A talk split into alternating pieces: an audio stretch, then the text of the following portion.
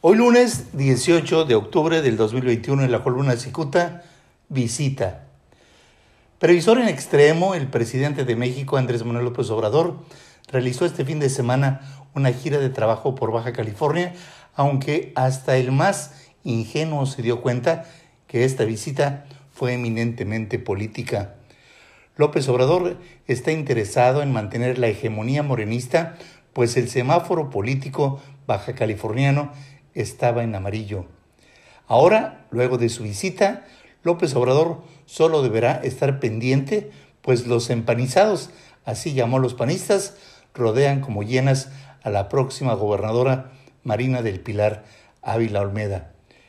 Por cierto, que López Obrador es poseedor de un colmillo político impresionante que marca surco y decidió planchar la gira que realizó este fin de semana por la entidad.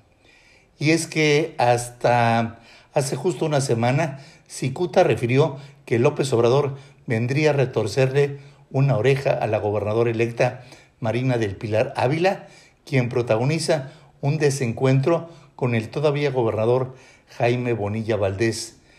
Ávila y Bonilla no pueden verse ni en caricatura, aunque representan al mismo partido, es decir, a Morena.